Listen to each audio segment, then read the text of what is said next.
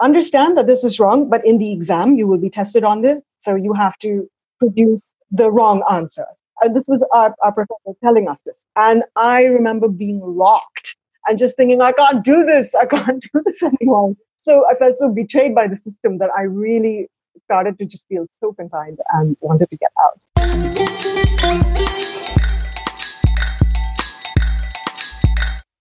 Podcast Junkies, episode 214. Welcome back. If you are new and this is the first episode you've ever listened to, this is the one where we speak to some amazing podcasters in the podcast space, old and new, just getting started, podcasting for over 10 years, luminaries in the podcasting space, podcasters from around the world, and this week is no exception.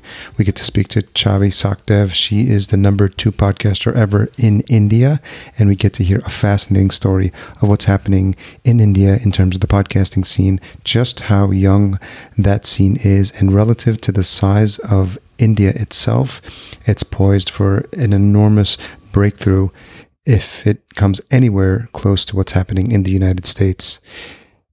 Let's rewind the clock a bit and go back to last week. We had a great conversation with Sachit Gupta. He is the founder of Platforms Media, a fantastic and inspiring story of what happens when you chase your dreams, when you follow your passion, when you put in the work. And that's exactly what Sajid did when he lined up and connected with Andrew Warner of Mixergy, which eventually led to relationships and working with the likes of Tim Ferriss and Seth Godin. A truly inspiring story. Uh, it was really fun to have that conversation with Sajid, and it's been getting a lot of good feedback. So make sure you check that out. 213, last week's episode. This episode is brought to you by Focusrite and the Scarlett 2i2 sound card. Thanks for all the support the team at Focusrite does for this show.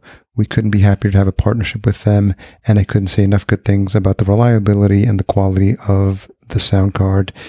If you are new to podcasting and you're looking for better control over your inputs, clean gains, and the ability to control your outputs as well, which is really important, then I can't recommend the Scarlett 2i2 3G enough. So this week we speak to Chavi Sachdev, and we were connected on LinkedIn. And when I realized the connection that she had to the podcasting world, what a passion she had for podcasting itself, and the stories she had to tell, I quickly realized it was important to bring her on and have her share those with you. We had a couple of technical challenges, which you'll hear about in the beginning, but it didn't stop us from moving forward and from having a really fun conversation. She has a great energy and great sense of humor. So I'm very happy to be connected, and hopefully we can get connected in person sometime soon. Coming up in a couple of weeks is the Podfest conference in Orlando. So if you are planning to be there, then make sure we connect. The conference has an app on Whova, W H O V A. So if you are going, connect on the app and you'll see in the community boards that I've created a board specifically for podcast junkies. And if we can get a couple people interested, I'll find a spot to get coordinated. If you're listening to this after the Podfest conference, then no worries. It's every March in Orlando, Podfest, and so make sure we meet up at a future one. I've been testing out a couple of services which I'll go into in further detail at the end of the episode. Those are ratethispodcast.com forward slash podcast junkies, which is my profile. You can rate the podcast on a variety of platforms, including Apple Podcasts, Podchaser, and Stitcher. They give you instructions and make it easy for you to do that. So make sure you do that if you haven't already. I have a couple that came in last week. One is from my friend Kavi out of Austin.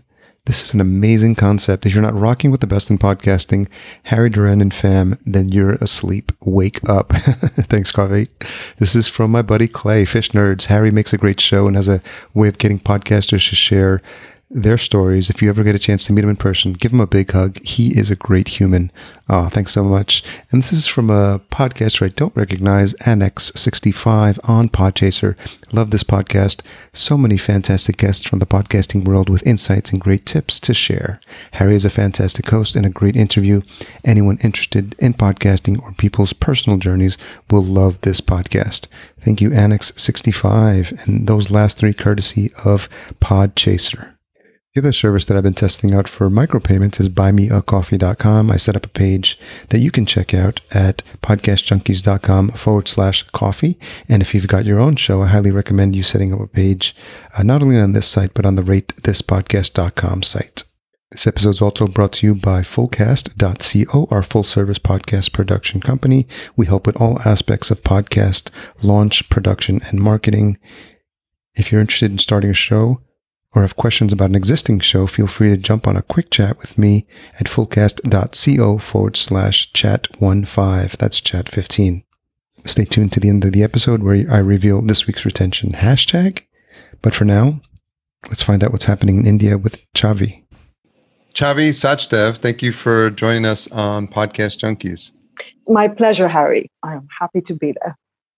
If the listener only knew all the hoops, the digital hoops, the continent hoops we had to jump through to make this conversation happen, uh, I think they'd get a laugh out of it as much as we have so far. Indeed, perseverance and patience. That's uh, but that's, that's our game, isn't it? yes. We're actually uh, having a time delayed conversation. So for me, it is 10, almost uh, coming up on 10 15 p.m. Central time zone. It's almost 10 a.m. here. I'm in Mumbai, India. And so we connected through uh, an outreach I normally do on LinkedIn. I have I was doing a I was just checking back in our history, and I realized it was just you know every time someone connects with me on LinkedIn, I make it a, a, an effort to ask people why they connected, and I think it helps to, for me at least, to feel like I have a better connection with the folks that I'm engaging with there. And then you replied, and I think you something in my profile caught your eye. I think uh, that, that was the point. And then we just started a conversation there. So, do you use uh, since that's the point of entry? I like to usually have that as an origin story. But are you normally on on LinkedIn a lot? Is that how you ended up there? And and just do you usually connect with folks there? I am terrible at LinkedIn. My LinkedIn game is like was zero a few months ago, and then I have been encouraged to actually try to look there for leads uh, because, like yeah. you, I do production work and I also work with bigger clients, not just individuals. So um, I, I, you know, I, I think I'm a content person. I would love to live in my little silo in a little cave with just recording equipment and scripts in front of me, and then event like occasionally go out into the real world and collect audio and never have to network. but, but, unfortunately, that isn't how it works. I went to a podcast movement uh, conference once, and uh, Sarah Koenig was there from oh, Serial. Nice. Yeah, it was, and she gave she was uh, she was the one of the keynotes, and everyone was really it was it was the, at, basically at the height of the Serial frenzy. Oh wow. Yeah, and so people were going she was kind of walking through her workflow and there's this one photo of her that says her in her editing studio and it's really a, a, a picture of her and she's got a blanket over her head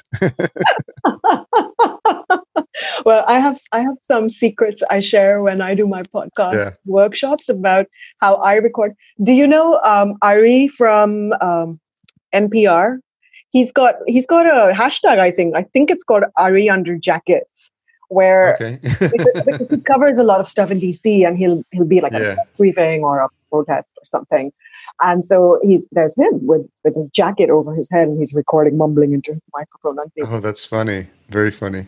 My fort or my blanket is actually I open my closet and then I have saris, which is you know our traditional garb. Yeah. And I have um, pantsuits and uh, jackets.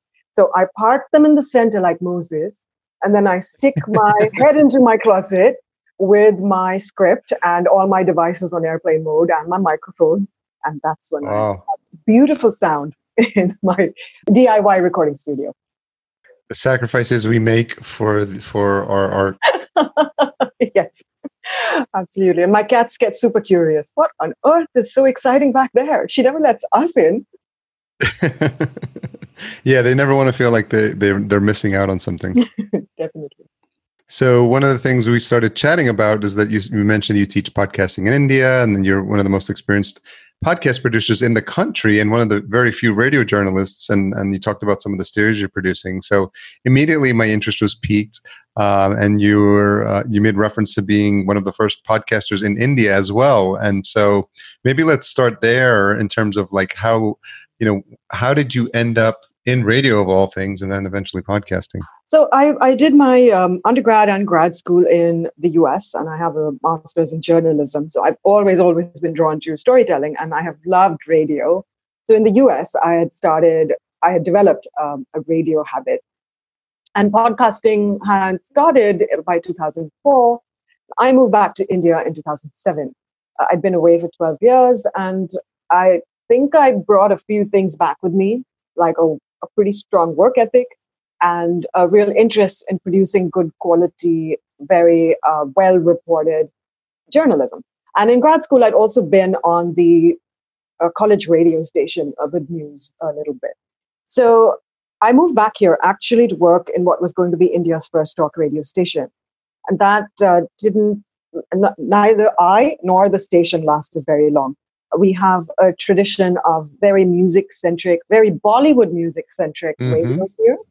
And there is only, uh, and also by law, we can't broadcast news on the radio since the 50s sorry, this is such a long, long, convoluted story. But no, no, no. We, we. The, the good thing is we have time here. So, so I was motivated to help launch this station because I felt like my compatriots need choices. It's like if you give a child like Pop Tarts for breakfast every day, when you give them granola or oats, they're going to be like, "What is this? I just want Pop Tarts." So I felt like we had to expand their menu and give yeah. them options and hook them to the healthy things by making them interesting and tasty. And that was the premise. It didn't pan out. Within a few months, that radio station, so it was an experiment. Nobody was doing talk radio uh, in terms of like, we were doing panel discussions and opinions, which is allowed. Okay. You can't have news broadcasts. Um, if you're doing news, you can read out what the Press Trust of India sends you as a press release in the morning. And otherwise, people, uh, all the radio stations steer clear of news and they just report things about Bollywood or cricket. And I'm not even kidding. That's it. this was revolutionary. They were talking about other things, uh, but uh, they couldn't sell ads. It was revolutionary. It was novel. But as soon as the novelty dropped, the commercial side kicked in. And soon enough, uh, also, I feel like they just didn't have the integrity uh, the advertising folks pressured the content folks, and it went from being 100% talk to then 80% talk to 50% talk to 0% talk. Wow. And it was rebranded as a Bollywood song music station pretty quickly. So I was, I, but I'd quit already because I could see the trend. And mm-hmm. so I started to do reporting from here. So there are very few radio journalists in the country because there is no radio journalism. And so I was in a good position to actually report on the country from here. So NPR had a correspondent, Radio France had a correspondent, the BBC had some roving reporters. And so I started doing work for Deutsche Welle, Radio Netherlands, which is also publicly funded, just like NPR and NPR. Mm-hmm. And PRI, actually, they were my best uh, clients at the time. And then I started to pitch to radio stations here. Can I make some programming for you? and history, science, women's stories, business, whatever. And they were like, sure, if you can loop uh, Bollywood into it or cricket. So I started podcasting because I felt like mm-hmm. that was, at least I could give myself a platform. So that in a nutshell is how I started back in 2008. There were, there were four other people um, working on podcasts. There was one guy who was podcasting and he has since moved to Japan. So I was the okay. second and now the last one or the first one standing however yeah, yeah. you're the um, oldest podcaster most original podcaster in india that's still remaining in the country yeah that's me yeah. so i started out actually with a podcast monitoring radio because at that point i was really naive and i thought and i heard that the ministry of information broadcasting india was going to allow news on the radio so fast forward 13 years later it still hasn't happened they're still dangling carrots in front of all of the broadcasters. But at that wow. point, I just moved back and I had stars in my eyes and I thought it was really going to happen. So I was doing a podcast about that. And I also did another podcast about Indians who had moved back to India to restart their lives and then did mm. first music podcast with a live music venue and um, yeah, a bunch of other things. And now that finally I do, you know, what I do. And uh, I have to thank Sarah and NPR for Serial because Serial is actually mm. what was the tipping point in India. Oh, okay.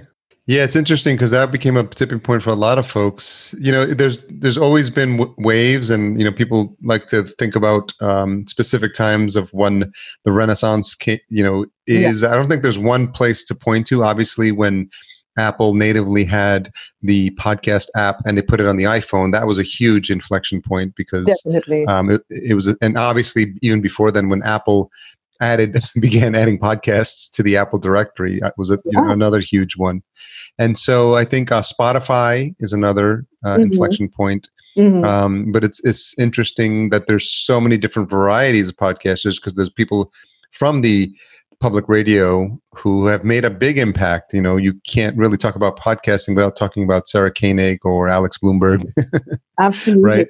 Yeah. Um, so I, it, I'm just wondering now, um, what's the latest count of active podcasters? We talked about this previously too. I thought that was interesting. Active podcasters in India. So I don't have an exact number, but I know Yeah. it's somewhere around 400. Which is really crazy when, when because I know I know a lot of listeners. I know a lot of listeners to this podcast who hear the stats, you know, uh, courtesy of people like James Cridland with Podnews, Yeah. who gives us an, an, an update on the heartbeat of podcasting. So shout out to James.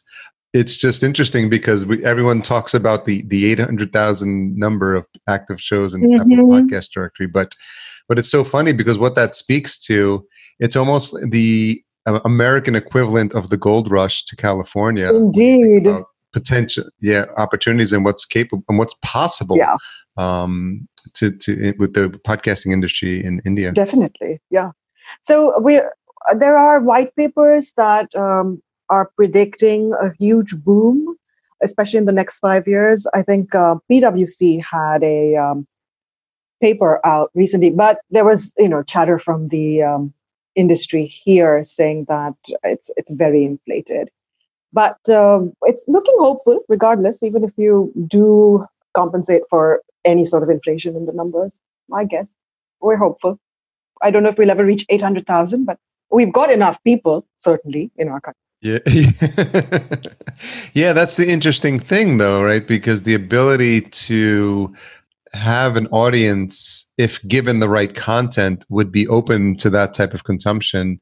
You know, there's there's just so many case studies of dramatic changes Mhm. in terms of you know if you look at south korea right south korea after the war and now south korea as a complete technology powerhouse that you know happened in the span of oh no what was it maybe 40 40 years. 40 to 50 years maybe it was, it was been it's crazy Mhm. so anything and and the fact that you know almost like moore's law things are are expanding Mhm.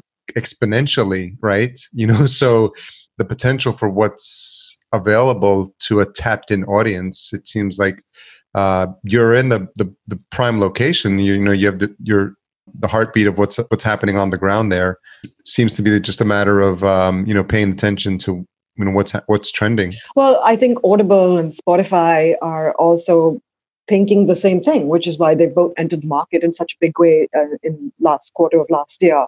In 2019, that's when both came into the country and made pretty big launches and hired a lot of people and set out a, a mandate to produce original content. We have a homegrown company that I think is um, taking it more seriously now because there is international competition in our backyard poised to, to take over those ears. And so they want a piece of the pie as well. So I, I hope so. Yeah. At the same time, this is something I, I struggle with. What what is the independent podcaster going to do when there are these big big conglomerates, sorry, big conglomerates, and also the news media companies putting out very high caliber content because they can pay for it. So I, I would like to see the whole ecosystem flourish, and I assume there's room for that, just like in the US or in you know China even, where it's happening in a big way. What's really fascinating for me is the, this concept of like a, a niching down in terms of the the audience you serve with a podcast and because we have the ability here no there's not a tv show or a movie that probably does not have at least three different podcasts dedicated to it on a regular basis so if you think about the model it's really just extrapolating it you know if you just dive down you know what are the not to hover in the in the entertainment realm, but even within Bollywood, the, you know, the top movies or the top TV shows or the top bands, mm. like they each one of those could be building up a, a podcast community of what they're called here or fan casts. Yeah.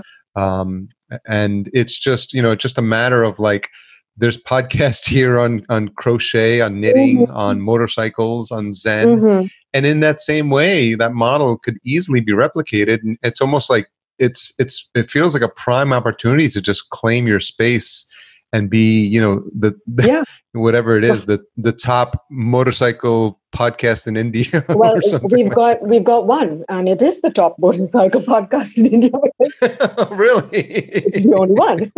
so yes, early mover yeah, advantage. Exactly. Absolutely. Yes. Yeah, yeah. I, I tell people in my workshops all the time, if you, I mean, just start because at this point you are going to be the only person, and even if you're not the only person, you're the second or the third person. It doesn't matter. You are unique. If you're authentic, you should get listeners for whatever it is you're putting out. Yeah, we might have to talk offline about a business opportunity there because my marketing mind is already all right working. Yeah, yeah, because it. yeah, well, it's so fascinating. So I'm wondering, you know, when you can you talk a little bit about uh, your original impulse to start your own shows and, and some of the challenges you went through in the beginning. So I started podcasting before smartphones, right? I uh, this was when you needed a cable and you had uh, your phone plugged into your laptop, which was serving as a conduit to download it. But my recording process and editing process hasn't changed very much. Uh, I think that part really could use a massive makeover. It's been the same since 2008, uh, even with new tools out there. So I started doing my own podcasts, uh, one to grow the supply. Uh, two, it also I felt uh, I was motivated, and interested in the subjects, and I felt like this was a good platform. At that point, I was just indulging myself and trying to make something interesting. But I also realized that it becomes a calling card as a, a business person or as a consultant because people want to know what you can do. And so I, uh, my first few podcasts were really easy. One was a commentary, so it was just me. And the second and the third were interviews. And that, as every independent podcast knows, is you know the easiest thing to do when you have two talking heads and you can just edit quite simply. Yeah. The features and uh, remote recording conversations I did mostly when they were commissioned. But it has, of course, helped me because it goes into my portfolio and, and it's a demonstration of how rich audio can be as a storytelling medium. So, for instance, in India, because we don't have radio journalism, people don't understand uh, eh, or are not exposed to too much of it. So, you know, they might have heard serial, they might have heard the moth, and, and they get that it it can be just talking voices but to understand that you can build scenes or do even even fiction radio dramas like uh, Victoriocity or uh, limetown is a revelation for people who haven't heard it. Now i haven't done something that's so produced in, mm-hmm. in limetown but at least by putting my work out there i can show people blueprints. Like look it's not that you need 25 people working on a on a team to do this. You can do this with fewer people and you should really aim for the more difficult more rewarding kind of podcasts do you find that that model resonates, like something like a Limetown or some of the more you know elaborately p- produced shows with music, you know, with uh, the different acts um, and how you're breaking up the content? Obviously, following the model of, of things that have been successful here in the states. Mm-hmm. Is there an audience for that type of content, or is or is it growing? Is the audience there? Definitely, definitely. Everybody I have to, mm. or Victoriocity, or even these uh, true crime serials that I follow, they've loved them and they are they it's aspirational. They wanted to do it. But what I found is when I talk to people, they don't want to commit to producing it themselves because they feel like the cost and time is, is too involved. I'm open to doing that. And now I think with the bigger players in there, because Audible and Spotify and Saavn have some money, hopefully that landscape will change. Because there is an appetite in our in our country, the top few uh, genres are uh, include horror, which is uh, mm. like radio dramas. They really are quite producing sound effects. It's it's campy. Um, yeah, the true crime thing always puzzles me because it's li- I literally have zero interest in it, and I, I don't understand people's fascination with such a morbid topic. But that's probably a, a separate discussion. well, I, I actually do listen to a lot of true crime, but I listen to many things as well. Yeah. Yeah, I mean, but it's huge. There's no denying its impact and its reach and its uh, and it's vis- quite honestly, there's something to be said for giving people uh, a gateway into podcasting, if you will, because there's probably people, a lot of people that have discovered podcasting through true crime. Absolutely. Yes, it, it is a gateway drug. And I'm more than happy for people to come to podcasting however yeah. they come to it. Yeah, it's interesting because then what happens is they come into the world of podcasting. They're on inevitably on some sort of discovery app or the podcast you know the apple podcasts application. And then they just start discovering like oh i was here for this and now there's this. I didn't even know. And i and then they start to broaden their horizons of what of what's possible. Um, and then i imagine it's it becomes like a self-fulfilling cycle because some of those people then decide well maybe i can do a show like this. And, that's how the podcasters start. Exactly. So i think it works both ways. The demand follows supply and if you have supply then you will have demand. So everybody who it, and that's the beauty of podcasts. There is literally something for everybody. And the more niche you become the more attractive you are to that one person who wants to hear about you know crocheting or riding big uh, motorcycles none of neither of which appealed to me but you know blessed people making podcasts and listening so and if you want to go super niche it's uh, motorcyclists who knit there is an idea waiting to take off. yes, or uh, knitters who ride. Yeah. One of the, one of the two. So when you have conversations with folks, you know, on the production side now, uh, how are they thinking about what they want? Are they trying to replicate what's successful in the U.S.? Are they using it to build their business? Or is it some sort of hybrid in between, or is it purely entertainment purposes? what are you seeing in terms of interest with people who are looking to produce shows? Uh, so they're interested in replicating what's happening. I think a lot of them, at least people who come to me, it's really interesting, have not listened to many podcasts. So they are limited in their vision for what could happen. And most of them think of it as a marketing tool, which is fine. It is a good way to put out a brand. But it is um, disheartening to me how many people just want to do an interview. I can't tell you how many people have come from organizations and said, Our idea is for our CXO to interview the CXOs of uh, other companies in our. Yeah. And I'm thinking, oh goodness gracious, you know, that is the most boring, overdone thing world. Who wants to listen to those guys talking to each other in this politically correct, shareholder pleasing manner? Like, really? Yeah. And so, I mean, I'm happy to, if they're paying me. But seriously, I try to steer them away from that and give them ideas about what else they could do to develop their brand. And and that's not, you know, I wish they would just do I wish they would listen more. So that's part of what I end up doing is a lot of ambassadorship for other podcasts and format. For and also funding is a problem. It's it's very early. So for instance, there are many, many people who want to do a pilot and then showcase it to their superiors. And again, I'm talking about organizations. Yeah. And then they might get a sign off on it because it's it's new. They understand YouTube. They you know they've given them a marketing budget for Facebook now which seems revolutionary to them. So, what is this podcast thing now? And I guess just like um, most of the world, the people running the show are slightly older, more narrow minded men in suits. And this is not their world. So, there is going to be change, but it isn't quite there yet. And are the majority of podcasts or all the podcasts that are currently being produced there uh, English language? Yes, definitely. So there are mm. mostly English. There's a few in Hindi, mm, just a few dozens, you know, not even like hundreds. Very few, like you could count them on both hands in other languages Tamil, Marathi, Punjabi. But yeah, mm-hmm. that we have 26 official languages. This is purely wow. a market that is waiting to be plumbed. I tell all my workshop attendees if you speak another language fluently, just start now. I mean, just talk to yourself if you must, but really, it's wide open. So yeah, it's it's going to happen. I am confident. Uh, I have been waiting for 12 years. I'm not holding my breath, but I think close enough yeah. than it's ever been.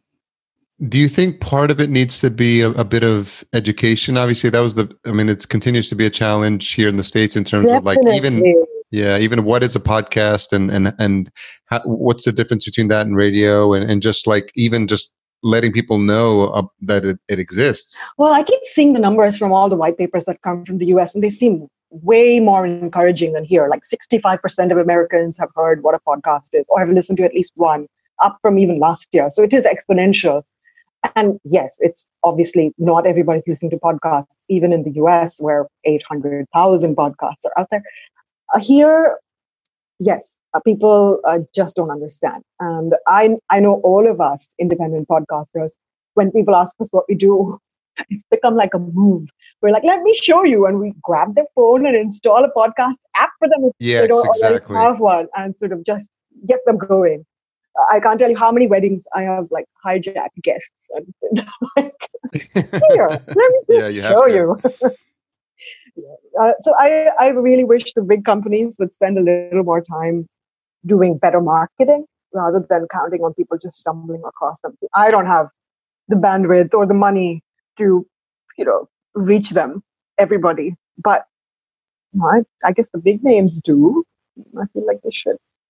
Have you seen any interest or attempts at people trying to gather in any sort of meetup or conference? Oh, yeah. Uh, so there have been a couple in Delhi, a couple in Bangalore, which is our tech hub here. Uh, Bangalore actually, I think, has the highest number of podcasters in the country, which is not surprising. And in Mumbai, I have um, been trying to get a community together. I was hoping somebody else would, but nobody else has. So we had a meetup in December, and we're having one next month. And I hope to do it every month. And then I'm going to be in Delhi, so I'll get some people together there as well. It's yeah, you know, independent podcasters unite. That's exactly. so, independent Indian podcasters unite. yes, exactly. well, I think it's important because of the size of the, you know, it's just a, so small in terms of the, the, relative size of the country. It's even if it's just on a on a country level for now, it's still um, enough to sort of build a following so that I think it's, it's just like the early days of any new uh, endeavor or or service or or you know tool or product or event. Mm-hmm. like i think it's the groundswell of the early adopters that really keep keep the the flame lit so to speak. Absolutely. And because it's so wide it really needs to be a collaboration. There's no competition. The, the space is so welcoming of everybody that i think there's a lot people could get from each other if they you know, meet up and learn and share tips and tricks and like where do you host and what mic do you use and which closet space exactly. works better for home recordings, you know. which blanket works best? yes. Yeah. Did you grow up in Mumbai? I grew up between Mumbai and Delhi, and then I left for college uh, right after high school. I came. I went to the US. What what city did you grow up in? I grew up between Mumbai and Delhi, Bombay, as it was. Called. Okay. Yeah. Uh, so life was good. Yeah. Uh, we listened to radio a lot growing up, but it was mm. music and uh, yeah, I'm not sure. yeah, I know that's a broad question. What was the spark where you felt the calling that you needed to continue your education in the states? Oh, so I was bored here. I uh, so we we have uh, an education system we inherited from the British, so it's very uh, deep and wide. So, for example, after 12th grade, you choose a major, and then that's what you focus on for three years, and you have pretty mm. much nothing else. And I didn't want to do that. I felt like I wasn't ready to commit to just being one thing and doing one thing. And obviously, at 17, who knows what they're going to do? So, I wanted to get a liberal arts education and uh, test out different options. And I was really, really happy with that. So, um, and that's when I, I, you know, I double major, which is something you can't do in the you can't do in India. And I had literature mm-hmm. and psychology as my majors. And after I did undergrad school, I ended up I was going to be a clinical psychologist, but I ended up uh, doing journalism as a course of study because I wasn't I wasn't confident enough to just step into the workspace and I felt like I needed skills. But I realized that what drew me to both literature and psychology was people's stories. I'm inherently nosy. And I thought, journalism, I can just be paid to be and tell people stories. So uh, then, and that I think has just led to radio because radio is my favorite. It's the most, I, I mean, I'm preaching to the choir here, but to me, it's the most intimate and accessible way of being in somebody else's headspace and, and looking through their eyes at what they're experiencing. So it all came together in radio and podcasting. So uh, I'm just naturally curious. So this is why I dig in, and regular listeners will know that uh, I'm, I'm, I'm curious about like origin stories. And I'm so this drive that you have, where you because you basically made it clear that the education you were receiving was not going to be enough to satisfy you know let's say your intellectual curiosity. Can you identify like is is that a trait that is just independent is that running your family? Is that your parents? Is like where where did that spark or that that light shine and where you said like because a lot of people are are perfectly happy with the education they're they're receiving and then and they you know they they don't seek to to learn or or seek elsewhere. So can you identify or have you ever given a thought to where that might be coming from? I have not. Um i'm not sure where it comes from i guess i, I mean i'm really privileged um I am lucky as well to, to have been able to dream of doing that and then translating that into a reality. A lot of people in my country just cannot even think about affording it. And I got scholarships uh, throughout. I would not have been able to get there on the Indian rupee. Mm-hmm. But um, also, so my my mom's side of the family is quite um, widely traveled, and my mother did a little bit of college in the U.S. And she'd always sort okay. of held that out as, oh, you know, that, that was an amazing experience and you should think about it. And so it, that door had already opened for me. And I had an, uh, two aunts actually, in, in three aunts in the US already. It was an option from the start. And I think I was self aware enough, um, maybe from my family, um, just being the sort of intellectually curious people they are, but also the amount of books I'd read. And yeah you know i think it's like the lottery of birth really i was i was just lucky to have been mm. born into a family that could think of these things you know both my grandparents from my mom's side were doctors they had also traveled a lot okay. um, my mom had studied in the us my father had gone away to study and come back as well and so i wasn't limited in what i could think of through exposure i think i knew what was out there and that what i had was not enough so one of the things i remember thinking at 17 is that uh, the college I was in, I was doing psychology. They have told us at the beginning of the year that all this information in these books is outdated, like it's been proved wrong. But because our education board has not approved uh, updated textbooks, understand that this is wrong, but in the exam, you will be tested on this. So you have to. produce the wrong answers. And this was our, our professor what? telling us this. And I remember being locked and just thinking, I can't do this. I can't do this anymore. Wow. I was so, I felt so betrayed by the system that I really started to just feel so confined and wanted to get out. So yeah, uh, both both of those things. I think just extreme luck, and I'm yeah grateful for where I was was and where I was able to adapt. So you mentioned your your passion for books. Uh, are there a couple that stand out for you that uh, have made an impact on your life? Oh, don't ask me that. It's so difficult, so difficult. uh, the Murrow Boy, that's a good one for radio people. The Murrow Boy, as in Edward R. Murrow? Yes, yes. It's about how he set up stuff at Columbia, CBS, rather. Wow. Yeah. That, that's it. I'm going to stop there. One? No, no. one more, one more.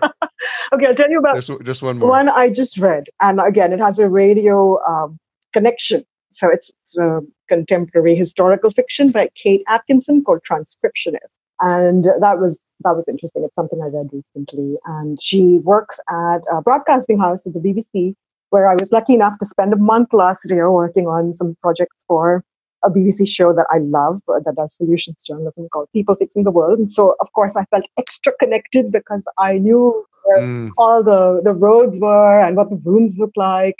Uh, so yeah, that is one interesting book. It didn't change my life or anything. What do you look for when you're reading a book, and how do you know when one has captured your attention? So I'm pretty indiscriminate. I read anything. I read the backs of shampoo bottles if there's nothing to read. And uh, I, I, I like to be entertained. You know, one of the reasons I didn't pursue anything to do with my literature or become like a literary reviewer or anything is because I don't think I'm that deep a reader. I just want to like the story, like the protagonist, and, Mhm. and learn something and be transported. And yeah, I'm easy to please. So I read across genres, and uh, I, I'm also flighty. Like I'll, I'll finish something on, and I'll log in on Goodreads and see somebody else's recommendation, and it looks good, and I'll be like, okay, I'll just read that. So I have huge like pending lists of all kinds of books to read, and and then I, I also try to switch between them. Like I won't read two nonfiction books back to back. I, I need a palate cleanser, and then move on to like a different kind of book. Horrible. yeah, I think it's um yeah, there's no right way and I've read I've heard I've read, been listening to a couple of podcasts. I think one was from Jim Collins, author of Good to Great, talking Uh-huh. about uh, how he re- and and there's no like commitment to books where if he if he's reading one and he's not no longer interested, I think it was him, but uh, but the, the concept was you don't have to be married or, or to the fact that just because you started a book that Yes. you're required to finish it. So it took me very long to embrace that. I felt uh, yeah. compelled to finish stuff I'd started. And then I met somebody Mhm. who is at a party and he said, But think of the books you're not reading while you're studying with one. And I was like, Oh my goodness, this just turns it around. And it's like, Yes, I could be reading something else in this. oh, sorry, it was Naval Ravikant. That's how I remember. Okay. Yeah. Uh, I don't know if you fo- if you follow him, but if his his interview with um, Joe Rogan is one of the it was the number one listened to episode according to Breaker for 2019. I missed that boat. I will listen immediately. Yeah, he's fascinating. It's funny because he's very um, logical in terms of his thinking, and he's and he's got me down this rabbit hole of systems thinking now, which I'm following all these people, and I find the concept very fascinating. So I'm Farnham Street is my new uh, podcast rabbit hole. All right. They've got some inter- just very deep thinkers there, and, and it makes makes my head hurt a little bit. But I, I take it. I take that as a good. I take that as a good sign. yes, those are your brain cells expanding and the neurons firing harder. And what's funny about that dynamic is he has a brother named Kamal Ravikant who is more heart centered. Oh. And I heard him on another podcast talking about like love and um, forgiveness and stuff like that. So, so interesting. All right, I will check out yeah. Mr. Ravikant on the Joe Rogan Experience. So since you mentioned you read shampoo bottles, I have to ask you what's your favorite shampoo that you've read recently then? you don't have to answer. I pass couldn't resist. because sorry. it will feel it will feel like I'm giving them a plug. That's true. That's true. This episode sponsored by. yeah. Um, what was the experience like when you um, first landed in the U.S.? oh my goodness. So I um ha- I knew the U.S. from books, from movies, and from Baywatch. Uh, that's hilarious. Everyone uses the Baywatch example. It's so funny. It, Baywatch is what everybody wanted to see, you know, uh, was- of course. and the bold yeah, and the yeah. beautiful. So this is, you know, what I assumed Oh my like- god. and I ended up in the boondocks. I um, so I am I'm uh, going to date myself here, but I came to the U.S. at the beginning of the internet, and there was no way to really Okay. check anything. There was well, there was online. I got a brochure in the mail on the College of Information. It was in the Appalachian Mountains, and uh, that's it was pretty. I'm struggling for of course. other things. So I, it was in the Bible Belt in Tennessee, the buckle of the Bible Belt, really. Like you couldn't throw a stone in the air without hitting a church. Wait, that's where you that's where you arrived? That's where I went to college. Yeah, Wow. it was not like TV at all. No, not like Baywatch at all. No, no, not even like the Bold and the Beautiful. Mhm.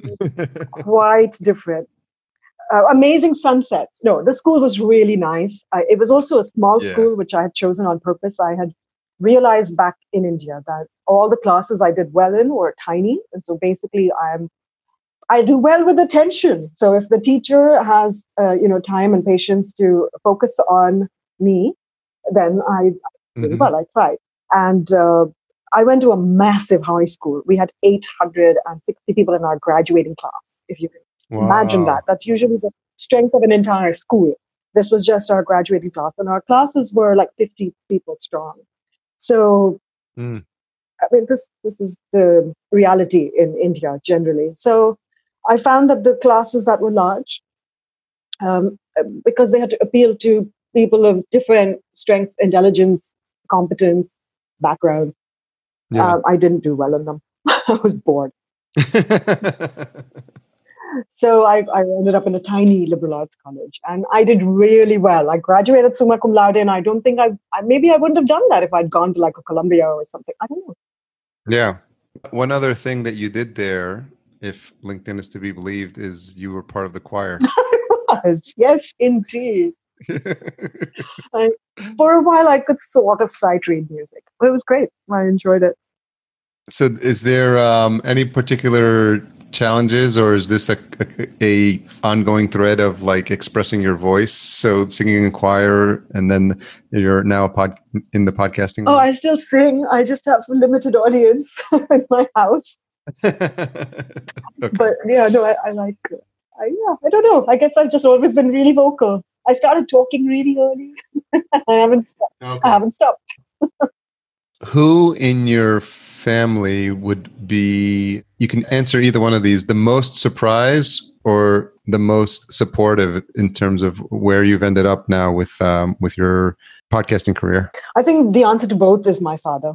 So my father Oh, had one employer his whole life. He started as a management trainee in a company and ended up as the CEO. He worked there for more than 40 years. He was, I think, both his children are kind of, uh, I'm, I don't know what the word is. I mean, he's not horrified, but he's definitely startled by how, how unstructured our work lives are yeah. and how I think I've never had I when I had jobs, I've never had a job longer than three years, and uh, same for my brother. Actually, his record's probably even shorter. But um, he's seen me struggle. He's seen, I mean, he's lent me money as an adult uh, Mhm. because Yeah. this hasn't been the most lucrative career path that I have chosen for myself. First of all, you're never going to get rich as a journalist, and second, as a Mhm. podcaster. it's not Not yet. yet, Not yet. Yes, I'm not really raking in the moolah. So, but he's seen uh, the recognition. He's he's the person who reads my contracts for me when I get them, and Okay. he's Yeah. he's super supportive. So, yeah, I think both surprised and supportive. Dad's in the lead. I'm sure some of these questions you probably weren't even expecting. a couple others as, that I usually have when, as we wrap up the, the conversation. Um, what's something that you've changed your mind about recently? Hmm. Let me think about that. Recently, well, I think I'm really, really liberal, and it's been difficult to acknowledge that people I respect and like can be on such a such a different wavelength when it comes to certain world events and local politics. And so I, I'm trying to embrace that. I haven't changed my mind, but I find obviously I can't just junk them and, and unfriend them in real life. I can do that on Facebook. So I have uh, tried not to just brush them off as being wholly wrong, but try to understand why they are thinking a certain way and give them a little leverage for that. I don't know. That doesn't really answer your question. Um, have I changed my mind? No, it's interesting because I've had this. Uh, I've had a couple of people on the show in the past whose ideologies, let's say, are different than mine. And what I've come to appreciate and understand is we need to be able to have more of these conversations with people that we don't necessarily agree with, and so we can disagree with, but without being disagreeable.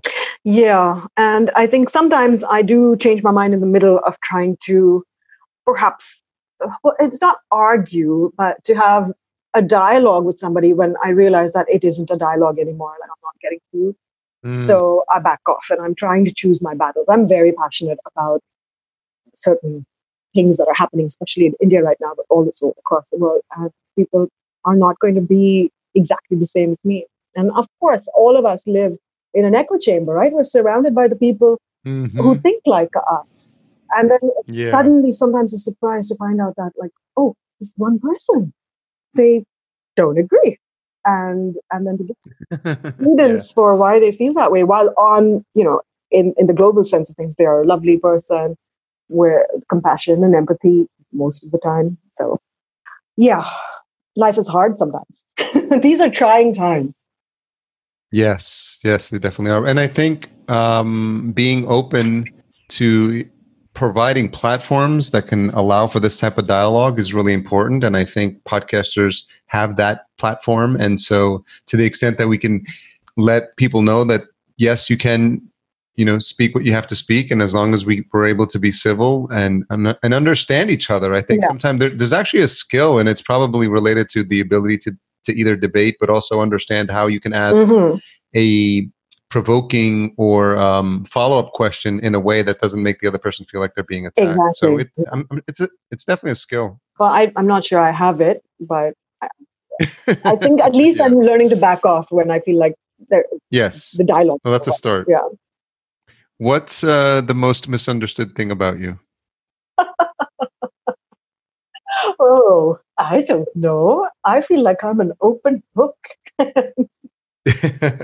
Um, I really don't know. what if we asked one of your family members? Hmm. I think, well, you know, they'd be right too. I think my mother thinks I have a really bad temper, but Mm, maybe, you know, there are certain things that only your family sees of you because yes. one, your relationship with them is different. Two, uh, they know all your buttons. And three, you can sort of be yourself with them because, of course, once you lost your temper, there will be forgiveness and we'll just have to carry on because we're family forever. That's true. Blood is thicker than water. Yeah, also, I think our family is a little volatile, but then we're quick to move on. Yeah. Well, Chhavi, uh, I think uh, this has been a definitely wide-ranging conversation. And I appreciate you. I appreciate uh, you being a good sport um, and just educating me and educating our listeners into what's possible, what's happening, uh, your a bit of your story in terms of the podcasting because I think it's just fascinating and I and I love to bring more people on that are you know painting the picture of what's happening around the world and especially in a country with so much potential as India. I feel honored that uh, we our paths have crossed and and I, I've been able to share your story. Well, thank you very much for having me. And of course, I am happy that our, our tribe is increasing. Podcasters Unite. Yes. so, uh, where's the best place for folks to connect with you online? If anyone wants to, to do that after our conversation. Well, I'm on Twitter quite a lot, both as uh, Sonologue, which is my production house, S O N O L O G U E, and also Chhavi, and uh, my website, sonologue.com, S O N O L O G U E.com. and we'll make sure we have all those links in the show notes. Thank you so much again um, Thank you, Harry. for time traveling with me. Absolutely my pleasure. Thank you so much. So thanks again to Chhavi for joining me at a challenging hour and even more challenging getting us connected. I think we spent close to about half an hour trying to make a, a connection work, and it was a mix of tech and not the strongest Wi-Fi signals, but we were able to make it happen, and I'm grateful for the opportunity to talk to her, learn what's happening, and share with you what's happening in India. Thanks again to our episode sponsor, Focusrite, maker of the Scarlett 2i2 sound card.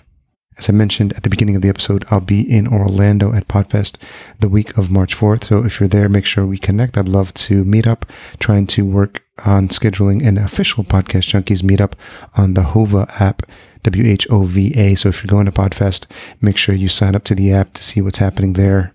I mentioned a couple of services that I've been testing out to engage with and get promotion for the episode regular listeners will know that I'm a big fan of Podchaser, but there's a couple of other services that I've been checking out. Number one is ratethispodcast.com forward slash podcast junkies. You can claim your profile and your show there. They have a free service and a paid service, and I highly recommend checking it out as a way to engage your listeners. I'd invite you to check it out and write a review for this podcast. They've made it incredibly easy for you to rate on all the top locations where we're rating podcasts now which include Apple Podcasts, Podchaser, and Stitcher. Another service which is fun to try out is buymeacoffee.com. You can check out my page at podcastjunkies.com forward slash coffee. Again, these are small micropayment enabling sites that allow you to engage with your listeners in a fun way and have them see what's happening and see how they can support you. Don't forget, we have a Facebook group just for listeners of the show. It's called Podcast Junkies Junkies on Facebook. Thanks again to Cedar and Soil for producing the music that goes into this episode and this podcast and has been doing so since the beginning of 2014. Full podcast production and marketing provided by fullcast.co, our full service podcast production consultancy. If you made it this far, you're no doubt listening for the retention hashtag. This week, let's make it Chhavi in India. So I'll give you a hand with the spelling of that. Chhavi is two H's, so it's C H H A V I in India. Hashtag Chhavi in India, and you can tag her on two channels. Her handles are Chhavi, C H H A V I, and Sonologue, S O N O L O G U E. That's Chhavi with two H's, C H H A V I, and Sonologue at S O N O L O G U E. And of course, we can tag me at podcast underscore junkies. Tune in next week for my engaging conversation with Juan Sepulveda host of several podcasts, including The Gentleman's Brotherhood. We've known each other for over a year at least now and keep running into each other at podcasting conferences and finally had a chance to sit down and have a really good conversation. I think you'll really enjoy that one. Thanks for everything you do to support this show. Hope you have a fantastic day.